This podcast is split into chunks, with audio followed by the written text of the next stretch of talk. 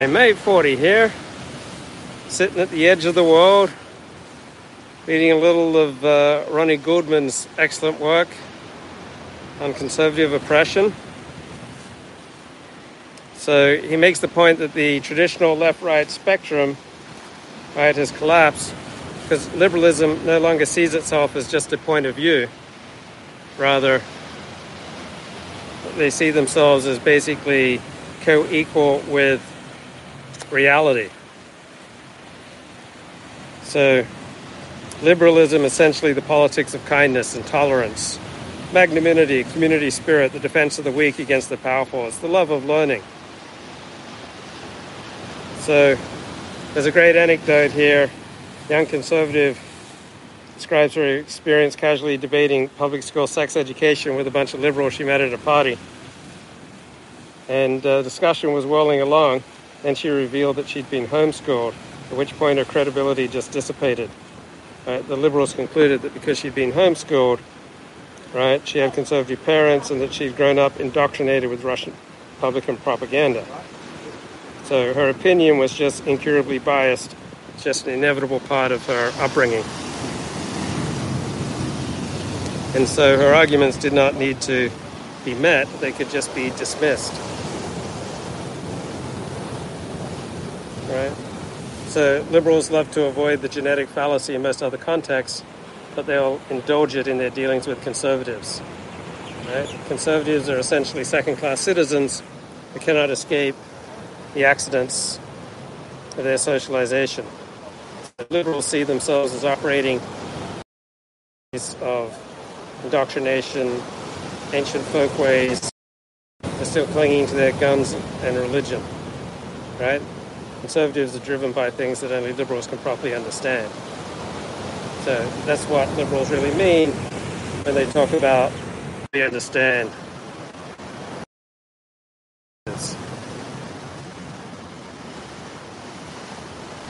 So liberals tend to have a reflexive dismissal of those of us who are traditionalists.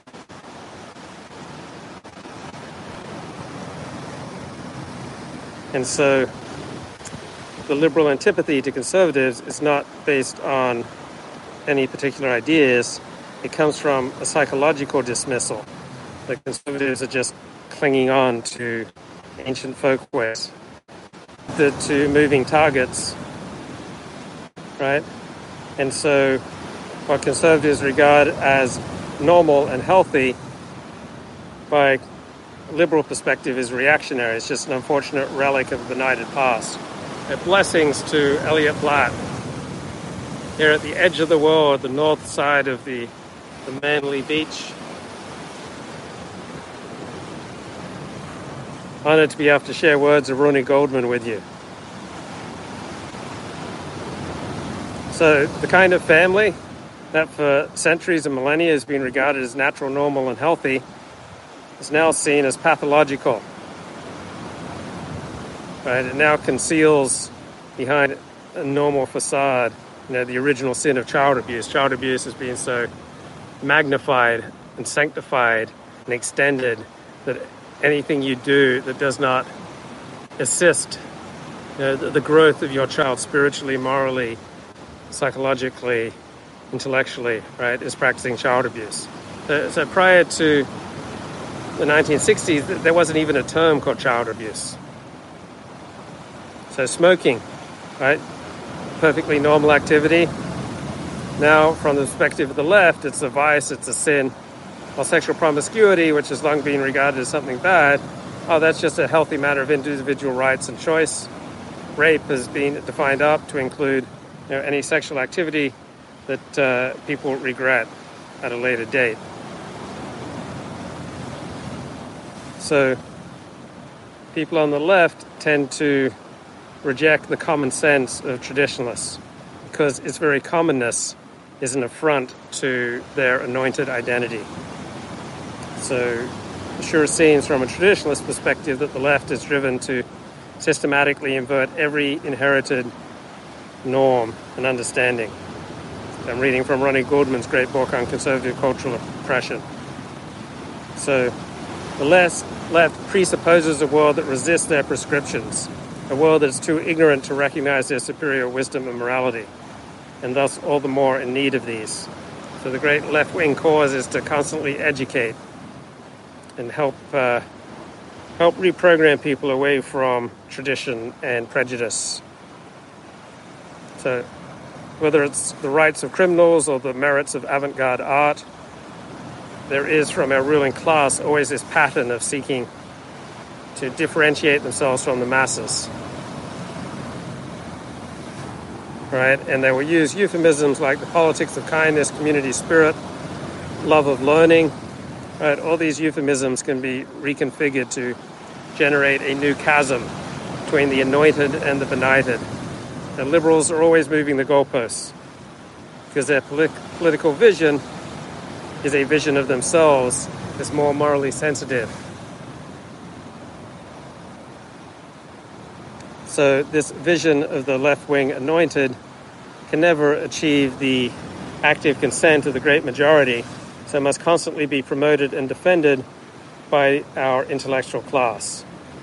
So, the left dominates our most influential institutions. They largely control the production of cultural capital, dominate the media, Hollywood, the universities, public education, nonprofit foundations, government bureaucracies, the courts, the professions, dentistry, those darn dentists.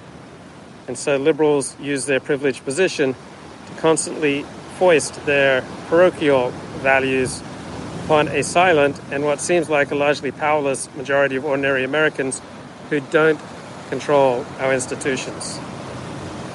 So if the people vote for something such as Proposition 187 in California to deny government benefits to people here illegally, well, the left domination of the courts can simply overturn that. So if people don't vote the right way, they can be coerced by the administrative state and the courts who are controlled by the left. So liberals see in public policy all sorts of discrete policy problems with discrete solutions. But uh, from a traditionalist perspective, liberalism you know, makes these local manifestations of their vision of the anointed. Right? So since the 1960s, the right has tried to appeal on a collection of overlapping stories about the currents of contemporary American life, where we have declining patriotism, declining moral standards, out of touch media, and a self righteous liberal elite. We have a feminization of public life. We have minority groups demanding special privileges, and they are unwilling to assimilate to American culture and language. We have growing crime. We have overly lenient judges. We have ludicrous restrictions on permissible speech. We have disrespect for religious faith. We have a swollen government that intrudes into our private life. And arching over all of this, we have an America divided into two nations by differences in values, culture, and lifestyle. Right, so the elites on the left hold themselves out as post ideological technocrats. But from a conservative perspective, this is disingenuous. It's a way to try to distract from the culture wars. Our culture is being inevitably transformed under the guise of oh, we're just objective truth seekers, we're just technocrats. So the ultimate effect of liberal solutions is always to enhance and reinforce the symbolic prestige of the liberal left point of view. So every controversy is defined by the same basic divisions. So conservatives cannot restrict their attention just to the direct outcomes of particular policy procedures. Right, they have a broader struggle. To concede anything to the left is to concede a portion of their power to resist further concessions. So, conservative claims of cultural oppression, the name of this great Ronnie Goodman book, refuse to recognize a genuine distinction between liberalism and movements further to the left, whose adherents profess to distinguish themselves from liberals. So, both liberals and conservatives presume to believe in the legitimacy of a state, which we are guaranteed equality before the law, in which individual liberty is paramount, and just want to extend this equality and this freedom and keep maximizing it to the point where these freedoms begin to cancel one another. So, with the civil rights revolution in the 1960s, some groups got more freedom, but this came at loss of community and loss of freedom to hire who you want and rent to who you want, loss of uh, freedom in who you get to hang out with and employ and rent to. So, people on the left tend to be most concerned about equality for those on the lower end of various social hierarchies. People on the right tend to be most concerned about maximizing economic freedom.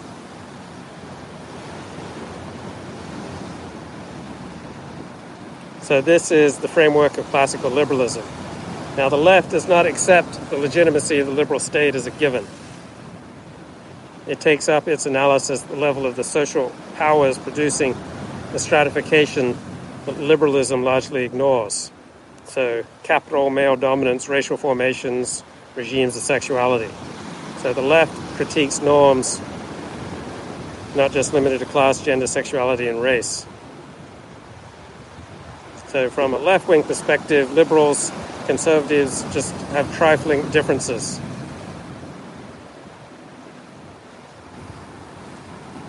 So, liberals are concerned with substantive equality, and that draws them into the world of the left, where they, both sides, liberals and left, become increasingly willing to deploy state power to modify all sorts of social practices. Right, such as you know, normal, healthy marriage and family. So liberals are always seeing kinks in the system that uh, require government intervention. They, they say they only want a level playing field, but they'll always find more maldistribution waiting to be discovered by these anointed. And so liberalism inevitably devolves into leftism. So, from a liberal perspective, the, the right wing mind looks upon the world as an arena of conflict between absolute good and absolute evil and uh, does not find serious importance in degrees of difference. So, from this classic liberal left perspective, you know, those of us on the right, you know, are 100% thinkers. Everything's got to be 100% one way or another.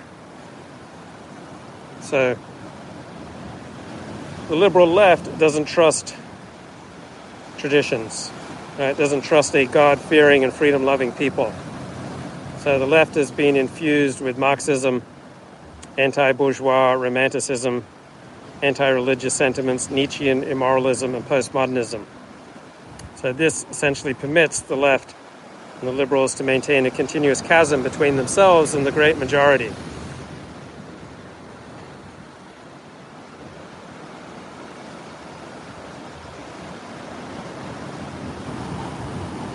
So conservatives who claim cultural oppression get accused of playing the victim card. And they've come to recognize that their own passivity is to blame for their predicament, not just liberal ruthlessness. So the country class of ordinary Americans has been blinded by its egalitarian impulses to the reality that a whole class of people are taught to the contrary. So conservatives, unlike people on the left, tend to fight only when roused by intolerable provo- provocation. Most of the time, they just concern themselves with family and friends and religion and going out shooting, watching football, going to church. But generally, conservatives tend to shy away from the fight. They typically back down in the face of liberal bullying. Conservative students tend to accept left wing classroom demagoguery as their lot. Right? A conservative disposition is a disposition to suffer. Conservatives must be pushed to see that the injustice done to them is really an injustice and they should try to do something about it. So conservatives don't like playing the victim, but now they've been driven to it. They've been compelled to draw a line in the sand with the passing of gay marriage and ever increasing rights for the transgendered, and more and more conservatives are saying no more. So conservatives are overcoming their congenital lethargy. They're being finally roused to action due to the severity of the provo- provocation. So They understand that their claims to cultural oppression are long overdue exercises in assertiveness training. Now, liberals regard this new assertiveness of the MAGA crowd, the Donald Trump crowd, new Republicans as simply belligerents. Because until Trump, liberals could largely take conservative quiescence, passivity for granted.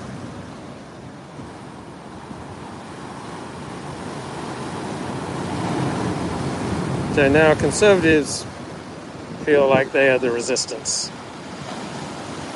And they're making war on the cultural monolith of liberalism, which controls all of our major institutions. So, used to be the left that had a trope of resistance to hegemony. Right? So, this is how the left has become the right and the right has become the left, as Ross Douthat wrote in the New York Times recently. Now the left controls all our almost all our major institutions. So it's the right that's taking on the revolution. Right? Resistance to hegemony, typically being a left wing cause, now it's been appropriated by the right. So now conservatives see themselves as dissenters and revolutionaries because they refuse to capitulate to the dominant paradigm and to the armies of well programmed left wing automatons. So conservatives see that traditional values have lost their prestige. We have gay marriage, ever increasing transgender rights. So some conservatives are simply hunkering down, trying to preserve their culture. Robert Bork compares conservative talk radio and evangelical Christian organizations as the modern equivalents of the isolated Irish monasteries that safeguarded classical learning during the Dark Ages. So we have a morally conservative distant culture that stands in opposition to the morally libertarian dominant culture. So the dominant culture that we have now is the heir to the counterculture of the 1960s. It's now dissident conservative culture represents a counter counter culture. So conservatism now stands in a position of weakness because of its lack of power over institutions. So conservative elites cannot begin to match in numbers or influence those who occupy the commanding heights of our dominant culture the professors, the journalists, the lawyers, the TV and movie producers, the various cultural entrepreneurs. The left dominates the means of cultural production. Even religion is increasingly fall under the, the dominant culture sway. And now mainline churches offer very little resistance to the prevailing left wing culture. So conservatives are engaged in many forms of passive resistance. We have parents homeschooling their children, sending them to private religious schools. We have conservative foundations, establishing special campus centers, institutions, programs. We have these oases of moral traditionalism in the desert of liberalism. We have Rumble and Odysee, and perhaps even Twitter under Elon Musk. So, those of us who want something other than an aggressively secular education can avail ourselves of an ever expanding number of religious colleges. In the face of increasingly offensive fare on TV, many people have begun to act as their own censors. Luke, are you becoming secular, perhaps even atheistic in your worldview? No, I'm, I'm just as religious, but I recognize many of the benefits from a, a secular and atheist worldview, and I want to since I started live streaming almost every day, I I want to speak to atheists and speak in terms that uh, secular people can can relate to. So I don't just want to speak to religious people. So I think it's I find it really helpful for myself to phrase things in different ways. So not just in religious terms, not just in traditionalist terms, but uh, I'd like to be able to speak to people who are Orthodox Jews, people who are secular Jews, people who are religious Christians, people who are culturally Christian but effectively secular. I want to speak to everyone. And there's something, you know, to be gained from understanding different points of view, including the secular and the, uh, you know, atheist point of view. in addition to the traditional religious point of view. So I want I want to take advantage of you know all, all the all the wonders of intellectual life that are out there. And intellectual life, let's face it, is dominated right by atheists. Intellectual life is, is dominated by the non-religious. Right? They occupy the high grounds of, of culture. Right? So the, the more intelligent people get, it seems like the more likely they are to be atheists and to be secular and to not take into account religious explanations for reality. So even if you're religious, you're effectively much more secular than people were 50 or 100 years ago because if there was you know a giant wave right now i would not seek an explanation that you know god sent this wave to, to punish me for something i said i talk about the phenomenon of freak waves and if there's an earthquake in Los Angeles right now, few of us would go for the religious explanation. Right? So we live in an increasingly, ever increasingly secular world, and I see no prospects of that being reversed. So even religious people increasingly turn to secular explanations for how the world works. So religion provides solace and comfort for many people, but for others, they find solace and comfort you know, much more effectively from movies or TV shows or, or, music. So, yeah, you're right. I have read a lot more secular and atheist critiques over the past uh, two or three years. And I've read uh, fewer religious critiques. But I, I still practice religion at uh, the same same level of Jewish observance. I still you know, spend most of my spare time where I'm socializing with fellow Orthodox Jews. But, uh, but I welcome the secular critique and the atheist critique in addition to welcoming the, the religious critique. Like, we need each other. Right? Reality is far too complicated for you know any one perspective on life to have all the answers. Right? That's that's my understanding of living in a postmodern world. That there's not one narrative, there's not one story that is sufficient to explain everything that we're up against. Right? And, and the more sophisticated your understanding of reality, I think you know, the more top-down explanations you have, you know, the better off you are. As long as, as long as these explanations work.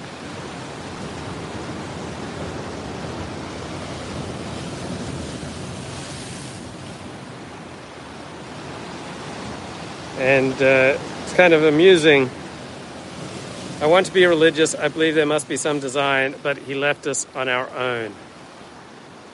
Yeah, so, you know, why do we like the music that we like? Why do we like the literature that we like? All right, we, we have different programming, both genetic and cultural. And so, you know, the type of religion that works for me may not work for you. Right? Usually people are better off going to the back to the religion that they were raised in. If there are some good memories there, some good friends, uh, but if that doesn't work, then there's so many varieties of the religious experience to riff off the great William James book that uh, it's worth worth checking checking things out. And uh, you don't have to buy into everything or anything. Right? If you find friends at a particular religious gathering, right? If you feel comfortable there, if you find it elevating, then that might work for you. Like take the person with you know, you know ADHD. Often they will be much calmer after a session of prayer and meditation when they come out of church or when they come out of a synagogue service. Right, the, the system calms down. So there is a social and a communal experience that uh, is often much more accessible in religion because when when you gather people together, you know, under the premise that God says so, that's often more more powerful than uh, secular explanations.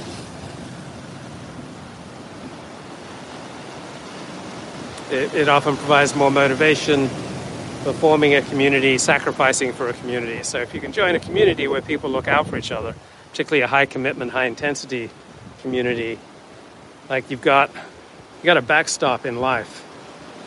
Right? You're not just out there on your own.